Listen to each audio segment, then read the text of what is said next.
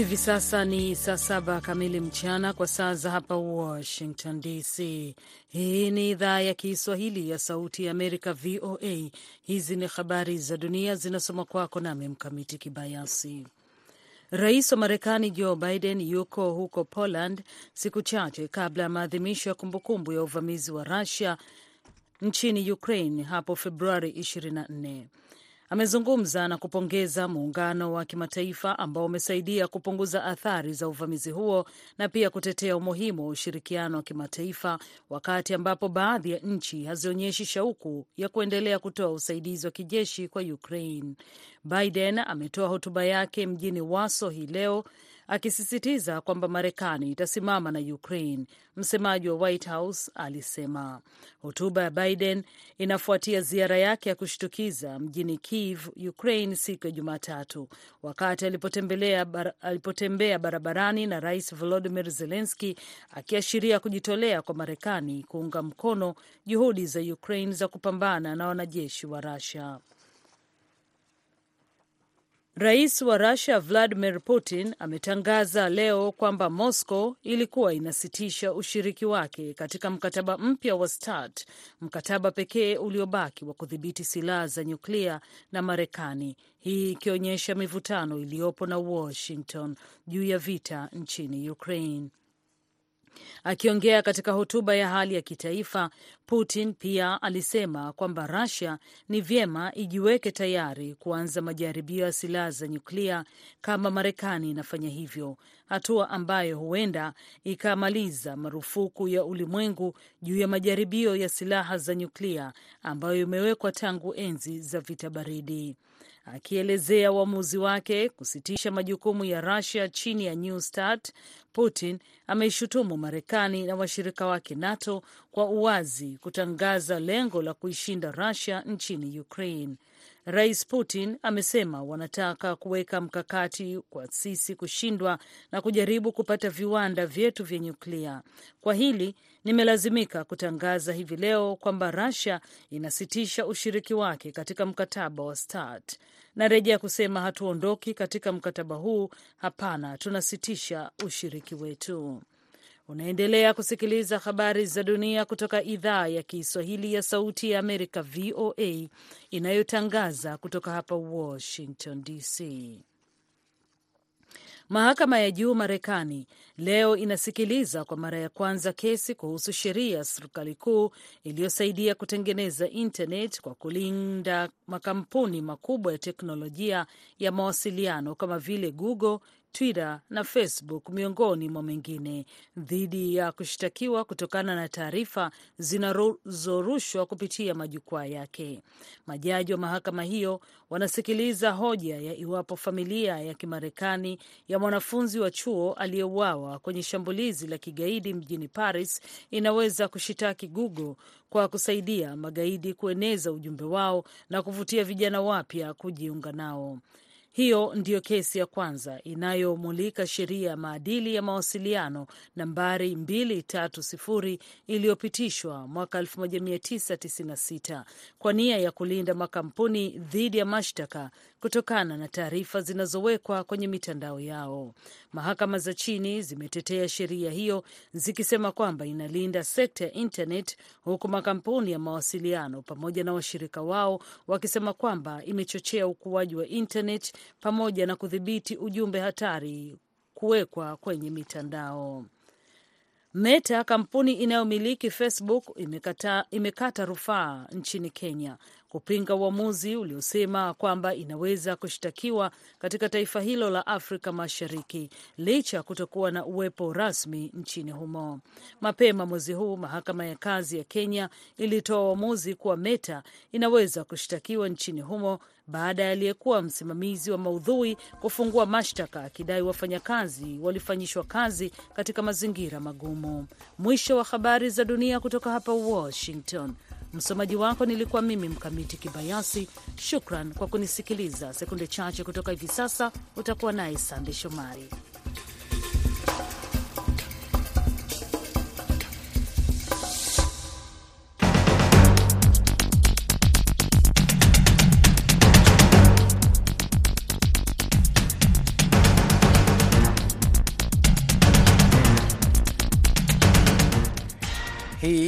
Kwa Undani kutoka idhaa ya Kiswahili ya Sauti Amerika, VOA, ikitangaza kutoka Washington DC. Karibu msikilizaji pote pale ulipo, ambapo tunaangalia habari muhimu kwa undani zaidi, tukipekua na kuchambua kwa undani zaidi na kupa maelezo ya kina zaidi kuliko kawaida. Na leo katika Kwa Undani, kwenye sehemu ya kwanza tunamulika ziara rais wa Marekani Joe Biden huko Poland, akiadhimisha karibu mwaka mmoja wa uvamizi wa Rusia nchini Ukraine na hatua ya rais wa Rusia kutangaza kusitisha ushiriki wake kwenye mkataba mpya wa START ambao ni wa kupunguza silaha za nyuklia duniani. Na katika sehemu ya pili tunamulika mapigano baina ya jeshi la Congo FRDC na waasi wa M23 kuibuka tena na wanamgambo hao wakiendelea kuyateka maeneo ya jimbo la Kivu Kaskazini. Hali iko vipi? Inayokaribisha. Jina langu ni Sandei Shumari.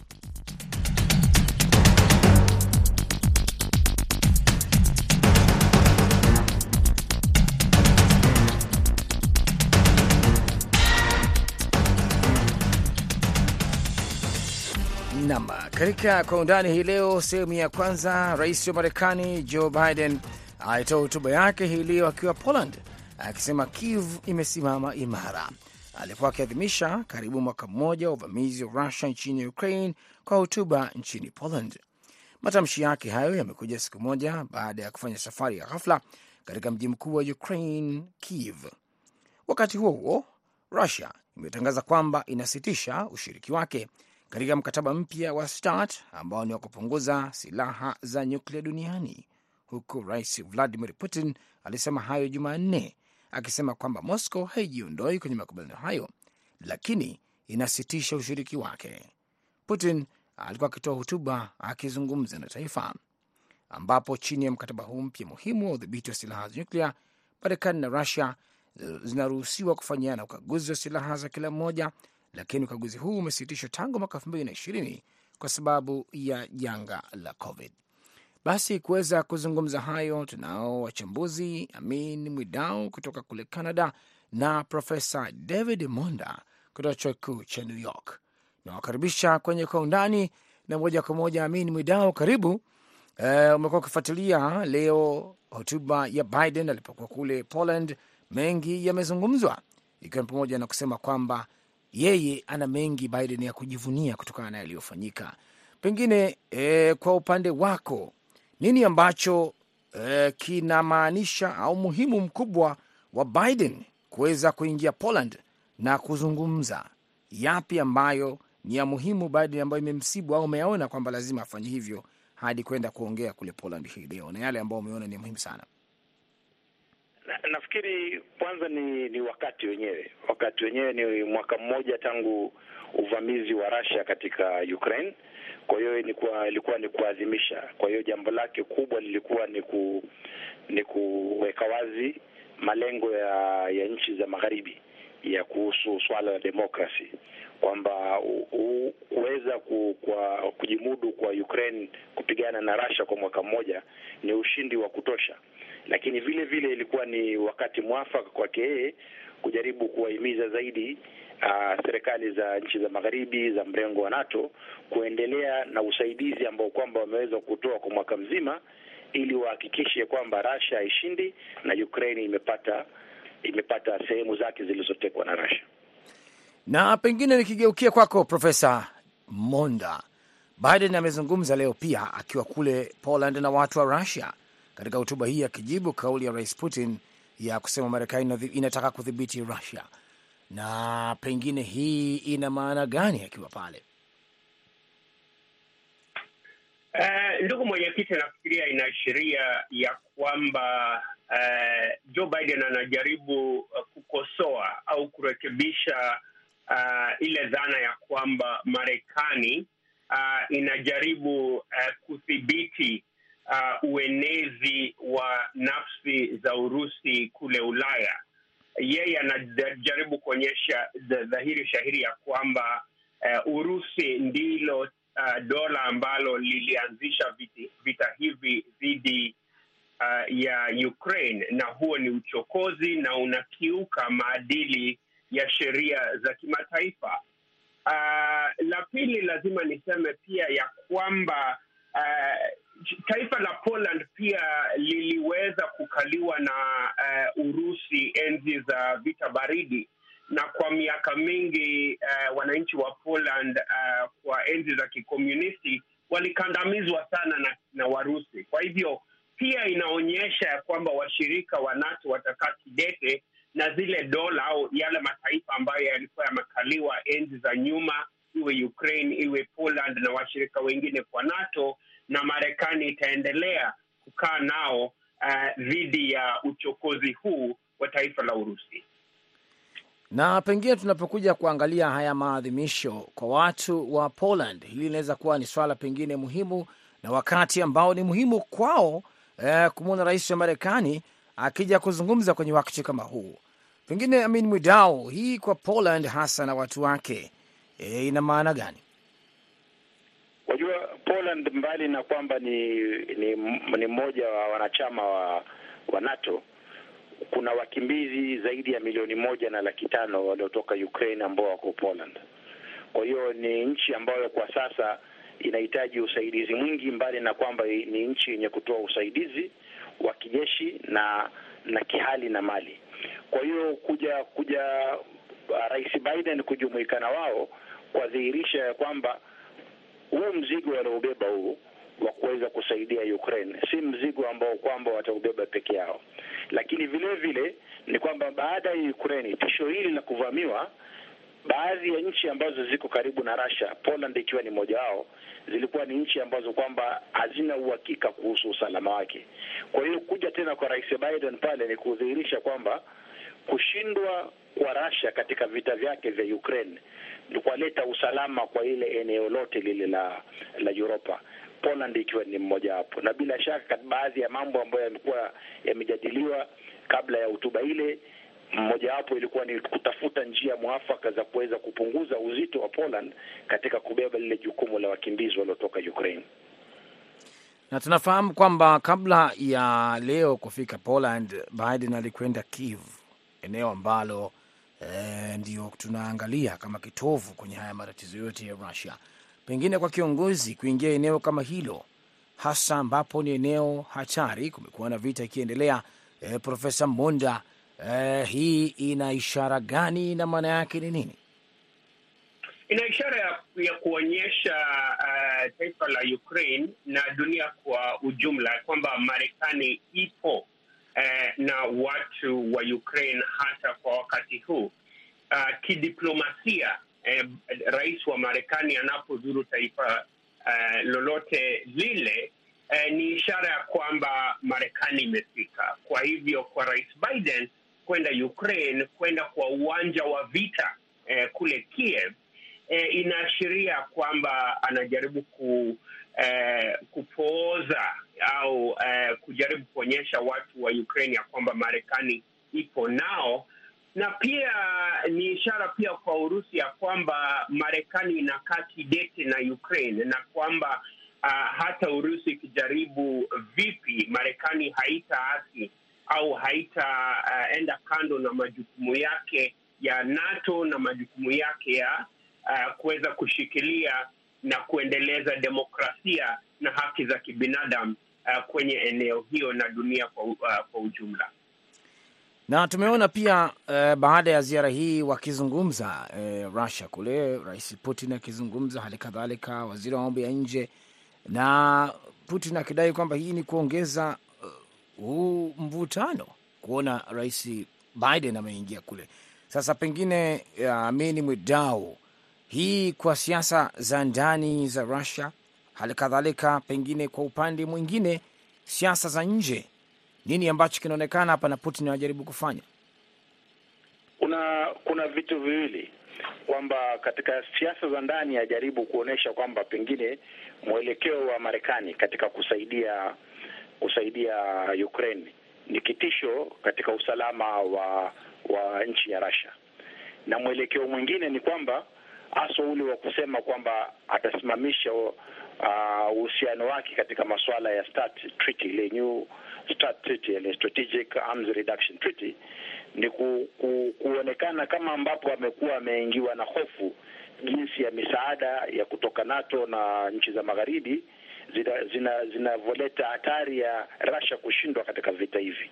Kwa hiyo naye ameipandisha juu hatari ambayo kwamba yaweza ikaikumbwa ulimwengu na Uropa kwa jumla, kwamba yuko tayari kutumia silaha hatarishi kama zile za nyuklia kumaliza vita hivi. Kwa hiyo kuna salamu moja amezipeleka kwa ulimwengu kwamba mimi niko tayari kutumia nyuklia, lakini salamu zingine amezipeleka ndani ya nchi kwamba kuja karibu kwa Marekani na NATO katika nchi ya Ukraine ni tisho kwa usalama wa Russia na pengine hilo ndilo ambalo uh, litakuwa linaangaliwa sana hapa. Profesa David Monda, labda tukusikie kwa upande wako, mpaka kufikia kutangazwa huku eh, kuna namna kubwa hapa ya ujumbe kwamba sasa Russia haitashiriki, inasitisha, bado ipo, lakini amesema haijaondoka, lakini inasitisha ushiriki wake kwenye huu mpango wa kupunguza silaha za nyuklia. E, nafikiria uh, Putin amejaribu kutoa onyo muhimu uh, kwa Marekani na washirika wake uh, ya kwamba atasitisha uh, ile uh, mwelekeo au makubaliano ya hatajitoa, lakini atayasitisha. Ni kama ni, ni tisho la kidiplomasia kuonyesha uh, kuhakikisha au kuonyesha Marekani ya kwamba mkiendelea Eh, ku, kuisaidia Ukraine uh, Urusi inaona ya kwamba huo ni uchokozi na ni nafsi ya kudhofisha eh, Urusi. Basi sisi pia tuna viegezo vingine ambazo kama taifa la Urusi tunaweza kuvitumia eh, kuweza kudhofisha nafsi zenu uh, kwenye eneo hiyo. Uh, niseme kumalizia hapa ni kwamba uh, uh, msingi huu wa START Uh, ni wa kihistoria, ulianza enzi za Reagan uh, hadi wa sasa umekuwa um, um, um, yamekuwa makubaliano muhimu sana, na vile Putin amejaribu kuitumia ni kujaribu kukumbusha Marekani ya kwamba Urusi ni dola muhimu duniani, na pia mwingilio huu wa Stati na Ukraine pia lazima uangaziwe pia na uh, juzi uh, Korea Kaskazini ili pia ilikuwa inatishia na makombora yake. Kwa hivyo Marekani lazima ikumbuke ya kwamba uh, Urusi ni dola kuu na kwamba itaweza kutumia nyasi zote kidiplomasia, uh, ya kivita kuweza kudhoofisha mwelekeo huu wa Marekani kule Ukraine.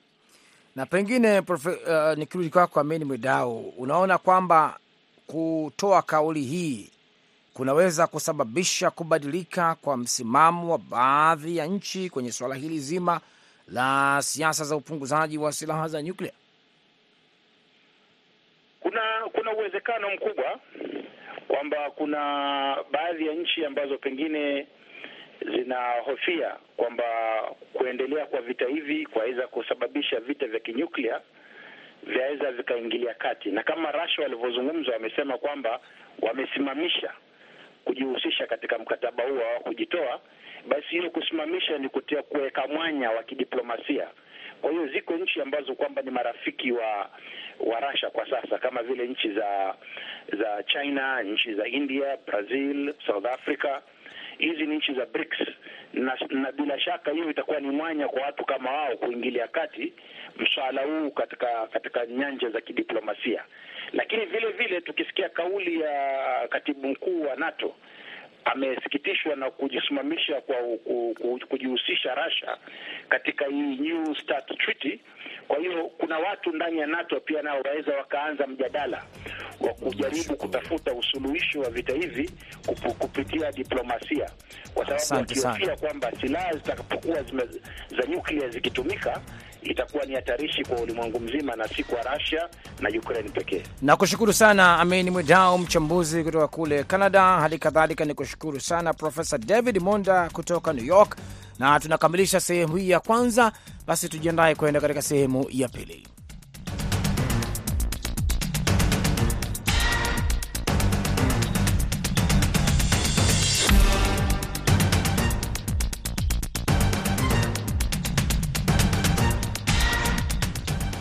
Karibu katika sehemu ya pili ya Kwa Undani, ambapo hivi sasa tunaruka mpaka kule Jamhuri ya Kidemokrasia ya Kongo. Mapigano kati ya jeshi la Congo FRDC na waasi wa M23 yalikuwa yametulia, lakini sasa yameibuka tena, vikundi hivi e, vikielekea vikundi vya M23 kufanya mashambulizi maeneo ya jimbo la Kivu Kaskazini. Hii imethibitishwa baada ya waasi hao kushambulia vijiji kadhaa katika maeneo ya Kahunga, Mabenga na maeneo mengine e, kiwanja e, kule jimbo la Kivu Kaskazini. Jamhuri ya Kidemokrasia ya Kongo imeshutumu Rwanda kwa kuunga mkono waasi hao M23, lakini shutuma hizi Rwanda imekanusha. Maelfu ya watu wamekuwa wakifanya maandamano katika mji wa mashariki wa Goma kupinga Rwanda, na hali kadhalika kumekuwa na wakimbizi kutokana na mashambulizi haya, waathirika wakuu wakiwa wanawake na watoto wadogo. Takriban wakimbizi wa ndani elfu ishirini tayari wamekusha patikana kwenye kambi mbalimbali mbali kwenye eneo la, la Rushuru kwa sababu ya kupigia kukimbia haya mapigano. Placide Nzilamba ni mchambuzi wa siasa nchini DRC, anasema mashambulizi haya yamefanyika tena hii leo na kundi hili licha la wito wa sitisho la mapigano.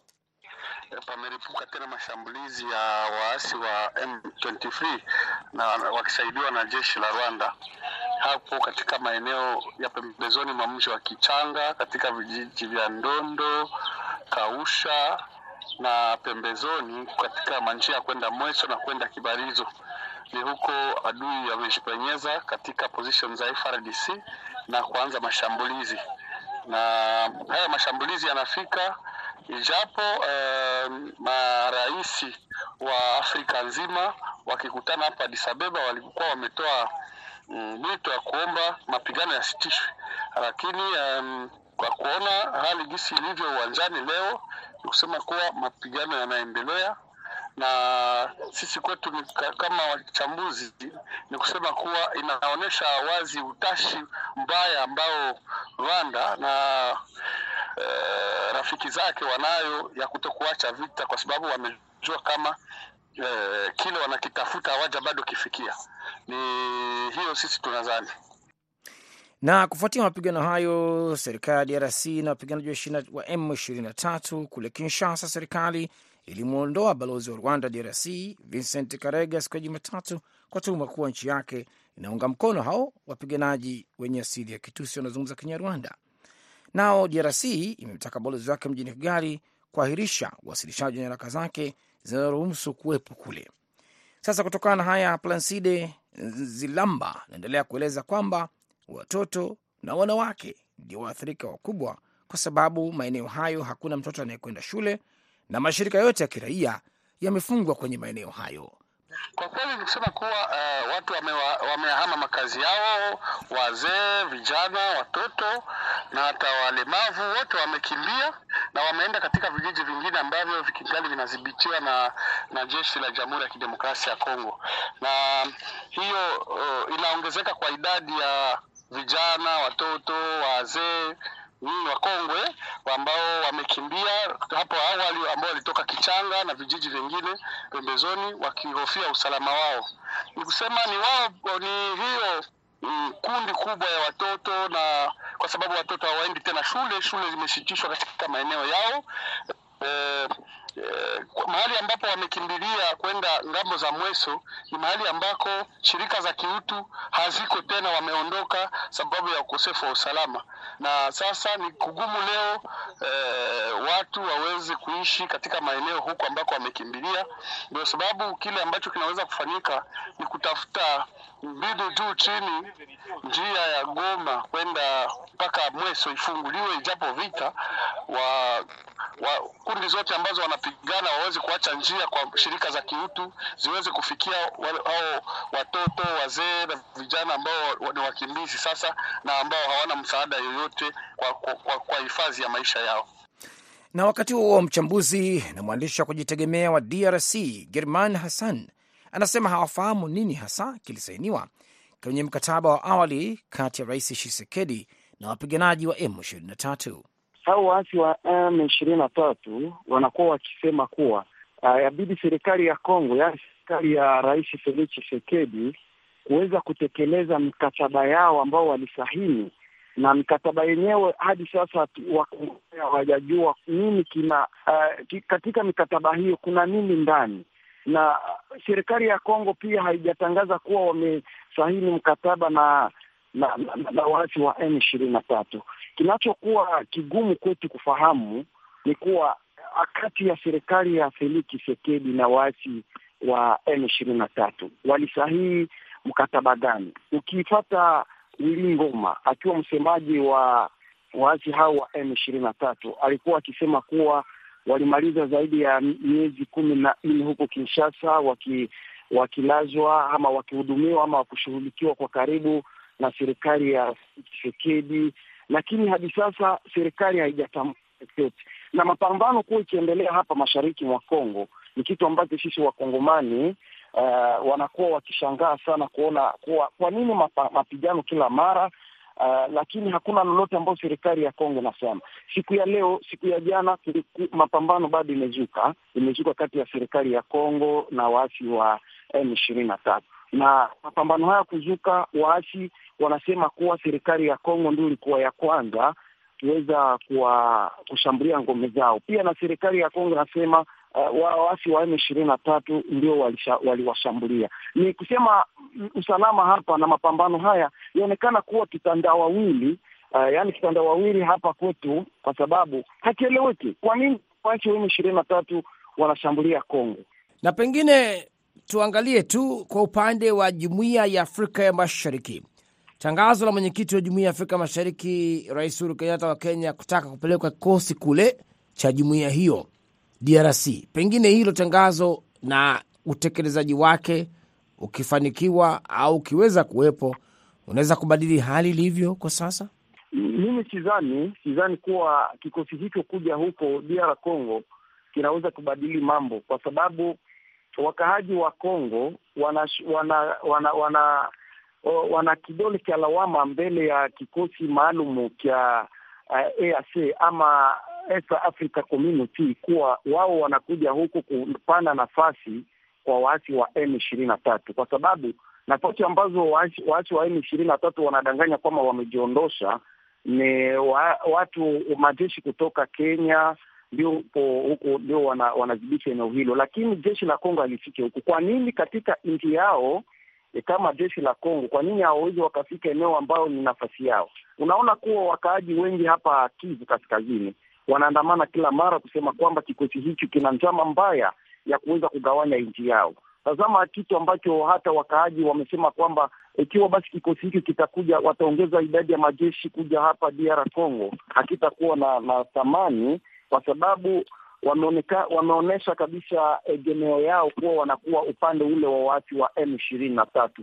Ni matamshi ya wakaaji ambao wanakuwa wakiandamana kila mara Goma, hata Beni na nafasi nyingine. Naam, basi hiyo ndivyo hali inavyoendelea, akizungumza huyo mchambuzi German Hassan.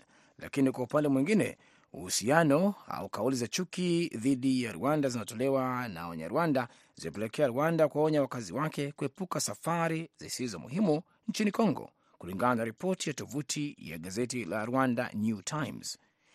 Jumatatu, Marekani ilielezea kwa mara nyingine tena hofu kwamba Rwanda inaunga mkono waasi wa M23 katika Jamhuri ya Kidemokrasia ya Kongo na ikaunga mkono miito ya Umoja Mataifa ya kurejesha kwa hali ya amani.